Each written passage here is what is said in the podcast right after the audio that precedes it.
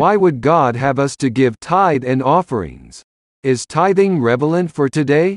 Tithing is a beautiful and powerful concept that will transform your life from one of powerlessness to one full of purpose when you understand what tithing is and what it represents. When it comes to giving tithes and offerings, it is wise understand why tithes are sown. The definition of tithe is the tenth part. What we need to know is God created the system of worship of which tithing is a part of the system of worship. God created all things. All things mean all things, nothing excluded.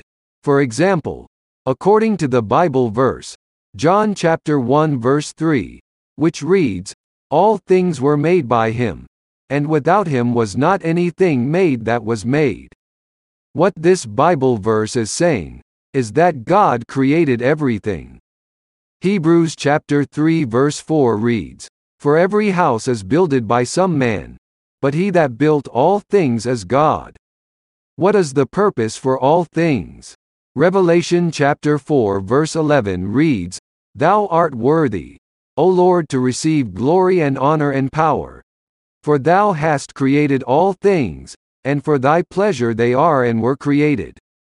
I also think it is important to note that the scripture above is a direct quotation of heavenly being in worship who testified that all things were created for his pleasure. Adam inherited a system we have to go back to the beginning in order to get a complete understanding of why things exist. Adam inherited a system. God planted a garden eastward in Eden and put Adam into it. Adam was given the responsibility of managing the Garden of Eden. He was given permission to freely eat from any tree in the garden except the tree of the knowledge of good and evil of which he was instructed to dress it and keep it. The tree of the knowledge of good and evil in Genesis chapter 2 verse 16 through 17 is the representation of the tithe.